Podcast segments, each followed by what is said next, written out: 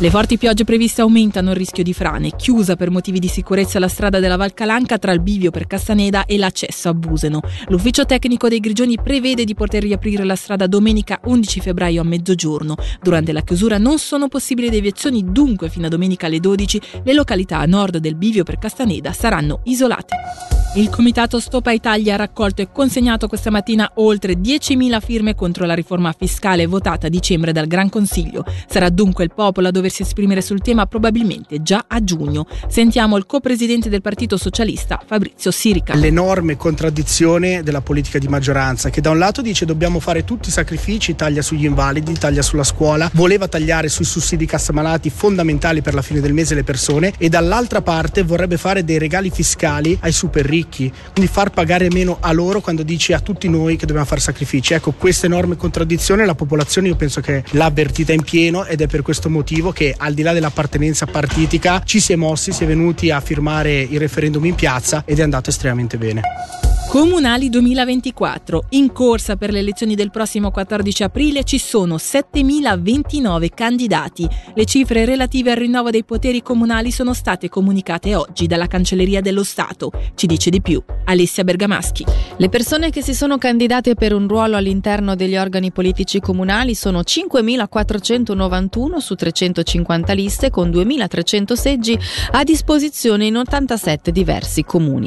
1.538 188 sono invece i candidati in lizza su 346 liste per le 533 poltrone nei municipi che verranno designati tacitamente o in modo combattuto. 9 sono invece i comuni che hanno rimandato l'appuntamento al 2025 a causa delle fusioni in atto. Si tratta di Astano, Bedigliora, Bodio, Curio, Giornico, Miglieglia, Novaggio, Prato Leventina e Quinto. Ad Aranno e Mergoscia l'elezione del municipio è prorogata a causa del numero insufficiente di candidati ed è presente un'assemblea comunale. Per questi due esecutivi, la nuova chiamata alle urne è fissata al 9 giugno di quest'anno. Balerna, la stazione di servizio del centro Breggia deve essere smantellata e l'aria va risanata. La decisione del cantone, anticipata dall'informatore, è stata presa a seguito di una lunga indagine della sezione protezione aria, acqua e suolo legata all'inquinamento delle acque del Pozzo Polenta a Morbo Inferiore. I locatari della stazione di servizio, riferisce la regione, si sono opposti alla decisione del cantone.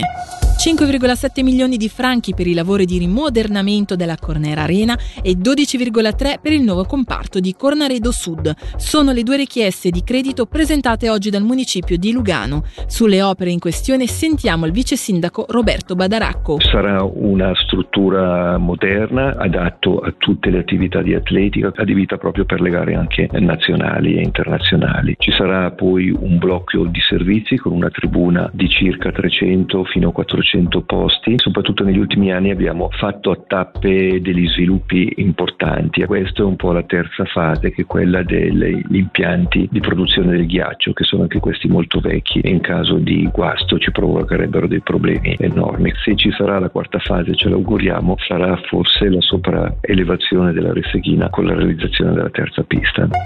Rimaniamo a Lugano. Ludovico Einaudi è il primo ospite annunciato del Lone Lake Festival che si terrà dall'11 al 28 luglio. Il pianista e compositore italiano si esibirà martedì 16 luglio in Piazza Riforma. Si rinnovano poi gli appuntamenti con Estival Jazz tra il 12 e il 13 luglio, Blues to Bob dal 19 al 21 e Lugano Baskers dal 24 al 28 luglio. Infine andiamo a Bellinzona con 25.000 presenze alla serata di apertura di ieri e oltre 500 anziani che hanno partecipato oggi al pranzo loro dedicato. È stato un inizio con il botto per la 161esima edizione del Carnevale Rabadan in programma fino al 13 febbraio. Dalla redazione è tutto per oggi, l'informazione su Radio Ticino torna domani mattina dalle 9. A tutti l'augurio di una serena serata.